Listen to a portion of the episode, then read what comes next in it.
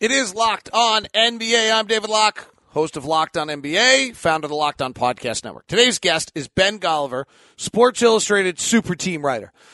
Everyone talks ESPN all the time. Sports Illustrated's combination of Ben Golliver, Rob Mahoney, Lee Jenkins, amongst others, as good an NBA coverage as you can get. It's just fabulous. Ben Golliver's podcast with Andrew Sharp, Open Floor, not a part of the Locked On Podcast Network, but fabulous. Really, really fabulous. I suggest you subscribe to your local Locked On Podcast Network and get your local team from the local experts every day. And then also go subscribe to Open Floor. All right two part podcast. Part one's on the wackiness that was the day yesterday with five mammoth stories that came down Washington, Cleveland, San Antonio, Portland, and uh, Milwaukee firing of Kidd, like all going on on the same day of, of just pure nuttiness. So we're going to start there, and then we'll get kind of onto the floor for a while, and then hypothetical changes the league and all sorts of ref things and this and that in part two. But here's part one with Open Floor podcast host SI Fabulous writer. You can send him a thank you on the Twitter thing, like we always love to do. I appreciate it so much when you do take a second and thank our guests. So you can thank him at Ben Golliver on Twitter. That's at Ben Golliver on Twitter. Thanks. Here's part one. You are Locked On the NBA, part of the Locked On Podcast Network. Well, it is a great honor to have Ben Golliver on. And while I only listen to Locked On podcasts, I occasionally accidentally tell Alexa play open floor.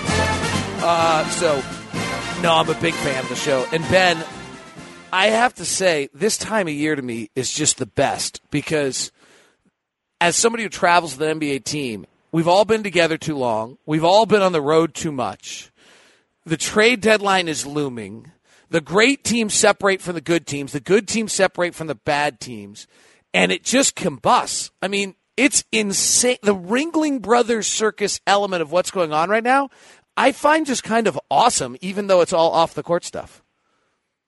Oh, no question. I think we've got a record setting time here this year for going from, oh, it's going to be a quiet trade deadline, everything's fine, to complete pandemonium. I think part of it is that usually people count down to that All Star break, and that's the time to take the deep breath. But when you move the trade deadline before the All Star break, you don't have time to work out those kind of issues uh, away from each other. You know, it, it needs to be worked out right now. I think. You know, look no further than Cleveland. I mean, they're practically begging to make trades at this point publicly. The players are calling all these meetings with reporters, and you know, details of Kevin Love's illness are leaking. And you know, I think it's just uh, emblematic of the, the type of move the NBA made with the schedule. You know, I really do think it has a lot to do with just moving that trade deadline up because it increases the urgency factor because now teams that really want to compete and really want to do it and win, uh, they feel like the clock is ticking right now, even more so than it usually would. All right, so we had five story. We're recording this on Tuesday. Monday, it was like a Trump White House.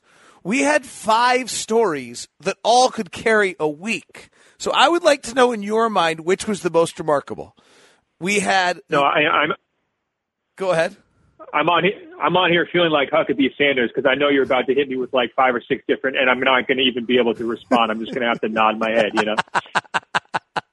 so, um, and then the only question is who, whether we'd have someone play you in Saturday Night Live. Um, all right. so we had the Washington Wizards have a team meeting in which afterwards all the players go to the media to say that the team meeting was useless. And the night wraps up with Jose Barea saying to the media, they sure don't seem like they'd like to play with John Wall. We'll revisit part of that in a second. We have the Kawhi Leonard is upset with the Spurs story, and I'm not entirely clear from the murmurs around the league that Lamarcus Aldridge is still happy yet. We have the firing of Jason Kidd. We have, which is, by the way, there's a storyline in there too. Like they fired him at three o'clock on a game day with three days off afterwards. He had to have done something yesterday, or something had to have happened. And then we have the Cleve story you mentioned with the Cleveland Cavaliers having a team meeting about Kevin Love that then they all leaked to the media. And we have Damian Lillard meeting with Paul Allen on a private meeting. That's one day. That was insane. So to you, which was your favorite?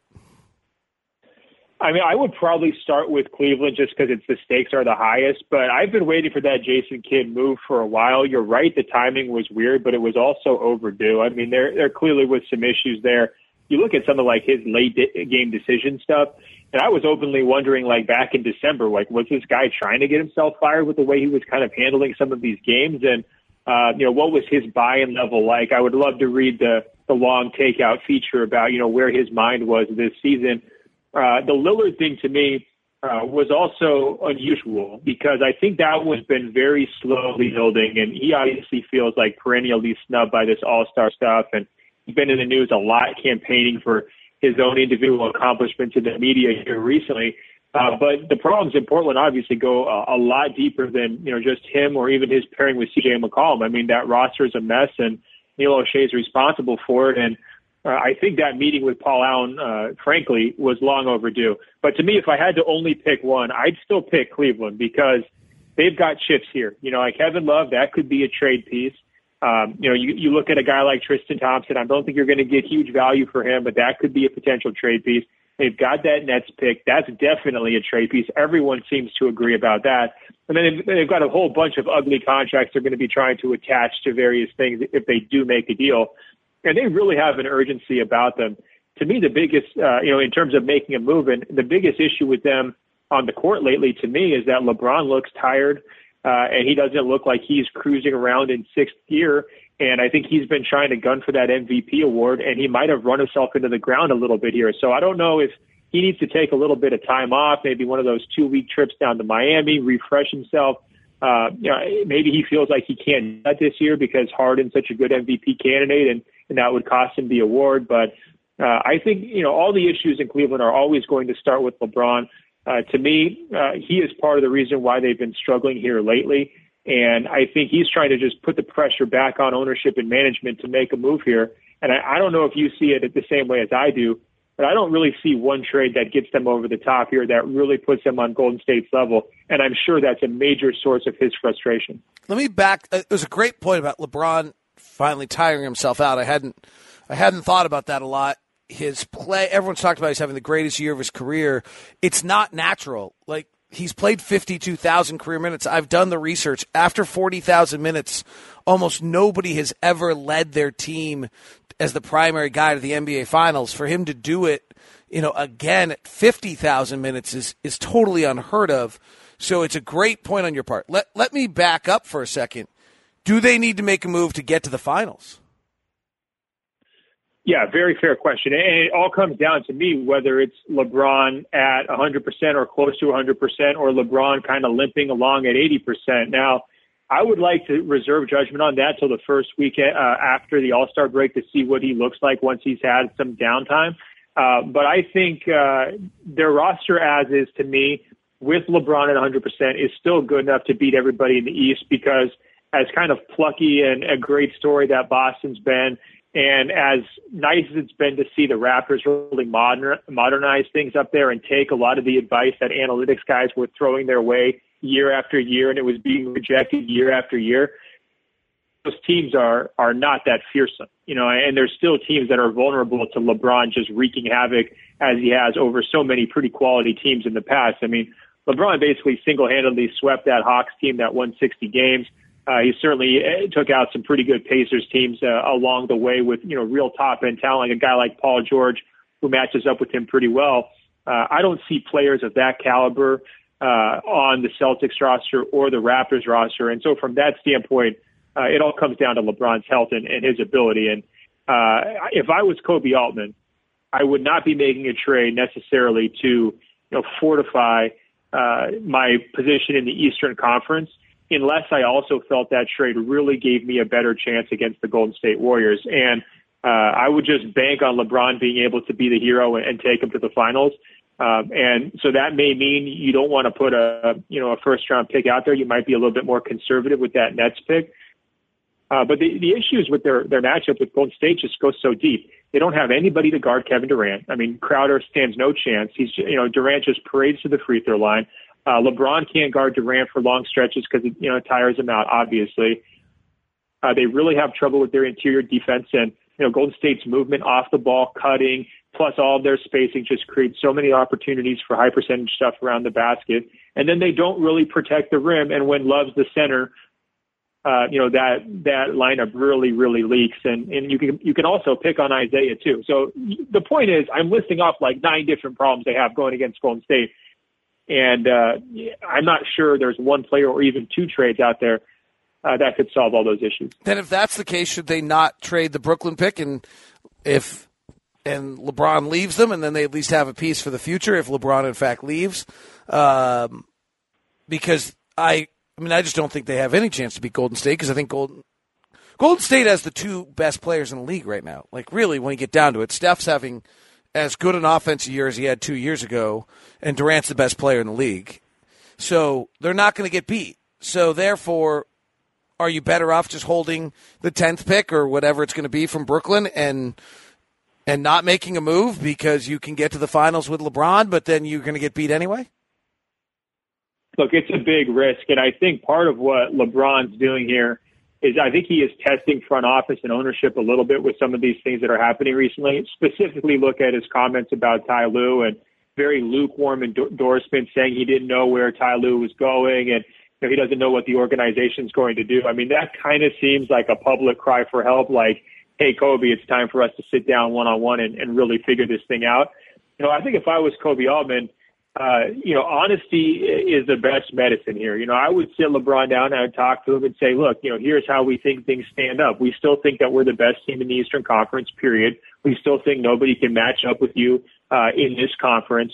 And we're looking at this Golden State matchup, and because of the off-season turnover with a guy like Kyrie Irving, you know, we don't match up as well with them as we did in the past. And uh, you know, because of some of the disappearances of guys like Shumpert and Smith, you know, it's really hard to put uh, quality five man units that can kind of play both offense and defense on the on the court at the same time to keep up with Golden State. You just lay that rationale out to LeBron and say, look, that's where we stand. If you can't give us an indication about what your plans are for this summer, you know, this is what we're going to have to do. We have to keep the Brooklyn pick, uh, and we have to kind of start to have one eye towards the future. That doesn't mean we're not committed to winning a title this year, but uh, you know, we're being honest and realistic with uh, where the roster currently sits. If I was LeBron, obviously that's not the message that you want to hear, but I think you would respect the honesty coming from the front office and the direct communication. Uh, and we'll see if it plays out that way. But I think you've seen a lot of criticism for how Cleveland handled last summer and and how they handled the uh, Kyrie Irving situation. And so it's a huge question whether they have the personalities and the experience in that front office and in that ownership group to have those kinds of conversations with LeBron and to keep him on board. We just don't know that right now. What do you think Kevin Love can get trade wise? You know, what's Kevin uh, Love's value? I would I would say not like a Jimmy Butler type package, you know, but uh, I think there'd be teams that are interested in him. You know, when they were going good uh, in November and December, when Cleveland was really rocking, Love was a huge part of it. And this guy, he shoots more threes and makes more threes than a lot of all star two guards, you know? I mean, he's at like five attempts a game, shooting 40%. Uh, that kind of gravity is really helpful. The problem is he's miscast as a center. You know, he can't play small ball five but on, on an elite level. And so if you have the need, uh, like say Toronto did last year for a player like Serge Ibaka, where he's, you know, giving you just a different look at that power forward spot and then you use him sparingly at the five, you know, I could see, uh, you know, a similar type market being available for Love. I don't think it's time to give up on him as a player. I know he's a really easy punching bag, but remember, he's getting all this uh, blowback and all this criticism because he's always on the biggest stage. You know, Cleveland is always under that scrutiny. Uh, and, you know, another example of this, by the way, is Isaiah Thomas. Everybody's best friend last year. People loved him. You know, everyone was willing to overlook some of his defensive issues and, and uh, proclaim him an MVP candidate in Boston. And, you know, he comes back from injury this year in Cleveland, and there's been no patience for him whatsoever. All of a sudden, he can't guard anybody, and, uh, you know, you're never going to be able to keep him on the court and this, that, and the other thing. And, that is the effect when uh, you know you're in that LeBron James orbit where your weaknesses just get magnified, uh, and you have to be really mentally tough, frankly, to deal with that. And I think you know, Love probably deserves credit for that too. I see everyone bashing him over this, uh, you know, this illness and, and going out in Oklahoma City. But come on, man, this guy's tried to play through injuries, uh, you know, throughout uh, his career at various points, and he won a title. uh, and he was part of some big moments, you know, during that title. So let's not uh, let's not rush to throw him off the boat. You know what I mean? I'm just impressed if he found something to do in Oklahoma City. yeah. Well, who knows? I mean, uh, I actually kind of like Oklahoma City. I'm such a quiet, introverted type of guy that, you know, their quirkiness, you know, I always mention this on the Open Floor podcast, but like, there's the boot barns. You know, I could walk around in a boot barn for like an hour because I'm a West Coast guy. We don't have any boot barns out here. You know, I've never seen like 6,000 pairs of boot, uh, boots lined up before. I enjoyed their banjo museum, uh, which had this like old timey like music parlor upstairs and you can kind of get lost in there. They'll let you play the banjos. Of course, I've never played a banjo before. I was afraid to touch it. I didn't want to break it. Uh, but there are things to do in Oklahoma City as long as you're sort of a bookworm nerd type of guy like myself. I found a restaurant that was good finally.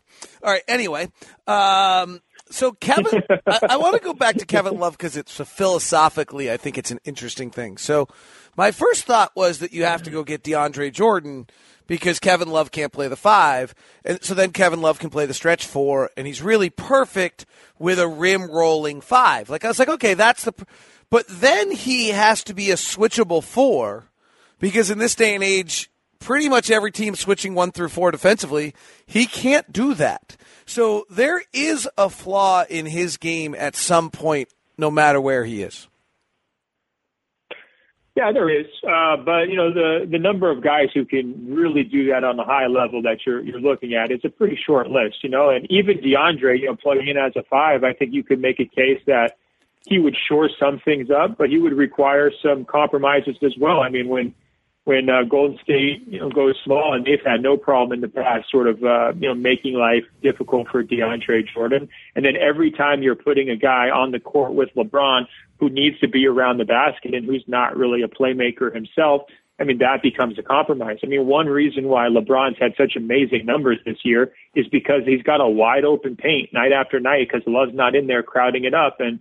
Uh, you know, so there are there are gives and takes. Uh, there's there's no question, but um, I think, you know, when you're looking at this Cavaliers team, I'm, I'm interested in your take. I mean, obviously, you know, Kevin Love's not an ideal defensive piece, but when you're matching up with, you know, the Celtics uh, or the Raptors in a playoff series, are you that worried that Love's going to be so bad defensively that it costs you a series? I mean, it might reflect, you know, uh, one game or two game here and there, but I don't think he's so terrible that, you know, he's throwing the series just because he, uh, isn't quite you know quick enough laterally or he isn't good enough moving around in space. I mean, I think you just proved the point of this whole conversation, which was longer than I intended, but it was in, it's interesting, is that they have to make a move on one level to be able to compete with Golden State because they're just not good enough. But I'm not sure they have to make a move to be able to get past the Raptors and the Celtics, and there is not a move that gets them to be able to compete with Golden State, which is makes it kind of really interesting. Um, in so many regards. So just put put a bow on that in that regard and let everyone chew on it. I got to tell you, on these crazy stories today, Washington is my favorite because, and maybe this is because I live in the league. So Washington has a players only meeting, which is the first thing. So why they decided they had to have a players only meeting, and they've and there's been this like bubbling thing all year, right? John John Wall makes the comment earlier this year that they are, a bunch of guys are playing for numbers. Um, they've lost, I think, 11 games to below 500 teams this year. So there's all so they have this players only meeting that evidently doesn't sound. A bunch of players then go to the media afterwards and say, "We had a players only meeting, but I didn't get to say what I wanted to say, so it really was a total waste of time." Like that in itself is just awesome. yeah. Well, normally we don't get such vivid descriptions of the players only meeting. I mean, isn't that the idea? I mean, isn't that right. inherent in the title players only? Like, right. But uh, I have been a longtime defender of John Wall. Uh, I've liked his game, even when he didn't have the three point shot. I said, look, this guy brings a lot to the table, and he puts a lot of pressure on defenses. He's an underrated passer and playmaker. Uh, when he wants to play defense, you know, he can play pretty good defense. I'm not sure you can really defend John Wall's season this year. I mean, I, I did my All Star reserve picks. I left him off. Even if he had been fully healthy all season long, I would have left him off. He hasn't been consistent. And this is something I said a few weeks ago. Anytime you have the type of comments that Scott Brooks is making about uh, essentially guys don't want to play, he's something's got to change. We've got a you know a kind of a funk with uh, how the the team is operating you know, that goes straight to your best player. That's on his shoulders, period. He has got to be the one that pulls a team in and has his team respond out of that. And there's been no response. And in fact, it's been the opposite. I mean, these guys are laying down left and right. I mean, they're losing, they're dropping games to uh, horrible teams. And I thought Barea, like you mentioned earlier, was dead on. I mean, kind of calling them out for, uh, you know, the team really maybe not having the faith in Wall's leadership. Okay, but let's One go. question wait, I have, though, I, is- I got to jump in here because this is my favorite part of the story, Yeah. and I'm being a completely unprofessional journalist right here. So I am not a journalist right here. Don't I'm not like don't. But JJ Barea does not say that unless in a conversation on the floor last night, one of the players said that to him. That is my take on that. JJ Barea does not go in the visiting locker room and say, I'm not sure they like to play with John Wall, unless at a free throw last night, one of the guys looking at him and says, Oh my God, I cannot handle playing with this guy. Like, I'm totally making that up, but I think that's how the league works. In fact, I know that's how the league works. Well, I mean, even last year when things were going good for the Wizards, these guys talk an awful lot on the court. Like, I don't, I don't know if you know, how close you are to the games. You know, probably closer than me. But like, even at Staples Center, you know, we were sitting in the corner, not too far away from the court, and they just run their mouth constantly. So I wouldn't be surprised at all if there was some friendly fire between the Wizards at some point that might have, you know, tipped JJ Barea off because these guys just yap. I mean, there's a, a team full of yappers. Um, eh, regarding Wall, though, I mean, is he healthy? I think that's one question because there was a season maybe two or three years ago where his efficiency slipped, his impact slipped. He wasn't quite the same guy. Their team stability really went up and down. And it, you know, it turned out that he had you know some knee issue way after the fact. And I guess that's kind of my question: is is there some other explanation? Because if there's not, like John Wall needs to be better than this. I mean, this guy's been proven in the league as like a top five, six point guard, and he has not played that way at all this season. What do you do if you're Washington? You've just paid Beal, Wall, and Porter. Do you move? Do you try to move one of them at the deadline? Well, individually, I like all three players. I mean, that's the thing. I like I like Otto Porter a lot. I mean, eh, to me, he's solid. Have to pay, uh, you know, your third wheel that kind of max contract. It always gets you in trouble uh, from a salary cap standpoint. I wouldn't trade Beal. To me, he's been, you know, probably the best thing that team's had all season long in terms of consist- consistency. And here, there's still a lot of room for improvement with Beal like to me, he should be shooting like 30% more threes than he does. And he, he has made some progress that direction in terms of like cutting down some of the fat out of his shooting diet. Uh, but this is one of these guys who should just be launching threes, uh, even though his percentages aren't great. Uh, I mean, they're good. They're just not like super elite. Uh, he's got that shooting stroke where he just needs to be playing a smarter style where he's just getting more threes up. And, and you would see, I think that translate to, you know, his team's uh, uh, offensive efficiency uh, improving. I would stay the course. I mean, with with Wall, I think he's basically untradeable. You certainly could trade uh, just because of the contract. You know, I'm not sure anyone wants to take that on at this point. point, and you hardly ever see guys on that big of a number moved that early in that in their deal. With Beal, I would just, uh, I guess if I was Washington's front office, my entire strategy right now would be close my eyes and pray. I would just hope these guys can figure it out. And if they can't, then they'll be humbled. And this is a team that kind of needs to be humbled. I mean, just the way they carry themselves, all that funeral stuff last year, all the trash talk they've done towards uh, LeBron James and, and others in, in recent uh, months, they just got ahead of themselves. They put the cart before the horse a little bit. And uh, if that means, you know, bombing out in the first round of the playoffs this year or potentially somehow backsliding into the ninth seed, you know, I think you would see the, the team come back with a different mentality, a little bit more focused next season. Uh, and I like their main pieces. Uh, by the way, I think Bradley Beal has the wi- widest discrepancy on catch and shoot three versus off the bounce three, or one of the widest. Interesting. Uh, actually, I think Buddy Hield might be wider, but that's part of the reason why I don't think Bradley Beal can shoot that many threes is he's not very good off the bounce. Um, we just played them, so I had that. I had that number. Um, go ahead, Ben.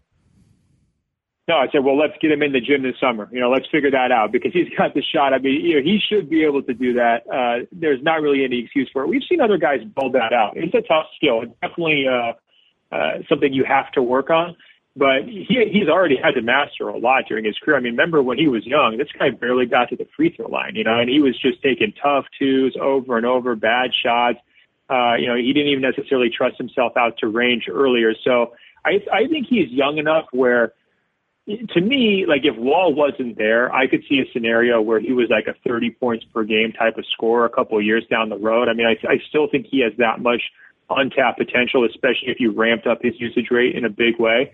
Uh, so I'm not ready to give up on him. And I think, you know, if I'm Washington's front office, like that's why I wouldn't want to hit the panic button and blow things up because, you know, Porter's still getting better. Uh, you know, Wall is one of the better players at his position when he's playing well, and Beal is one of the most promising young guards in the league. If uh, you know he's clicking on all cylinders, that's a pretty nice collection, and, and you'd rather you know make tweaks around those guys than blow it up. What do you think Damian Lillard's trying to get done in that meeting in Portland?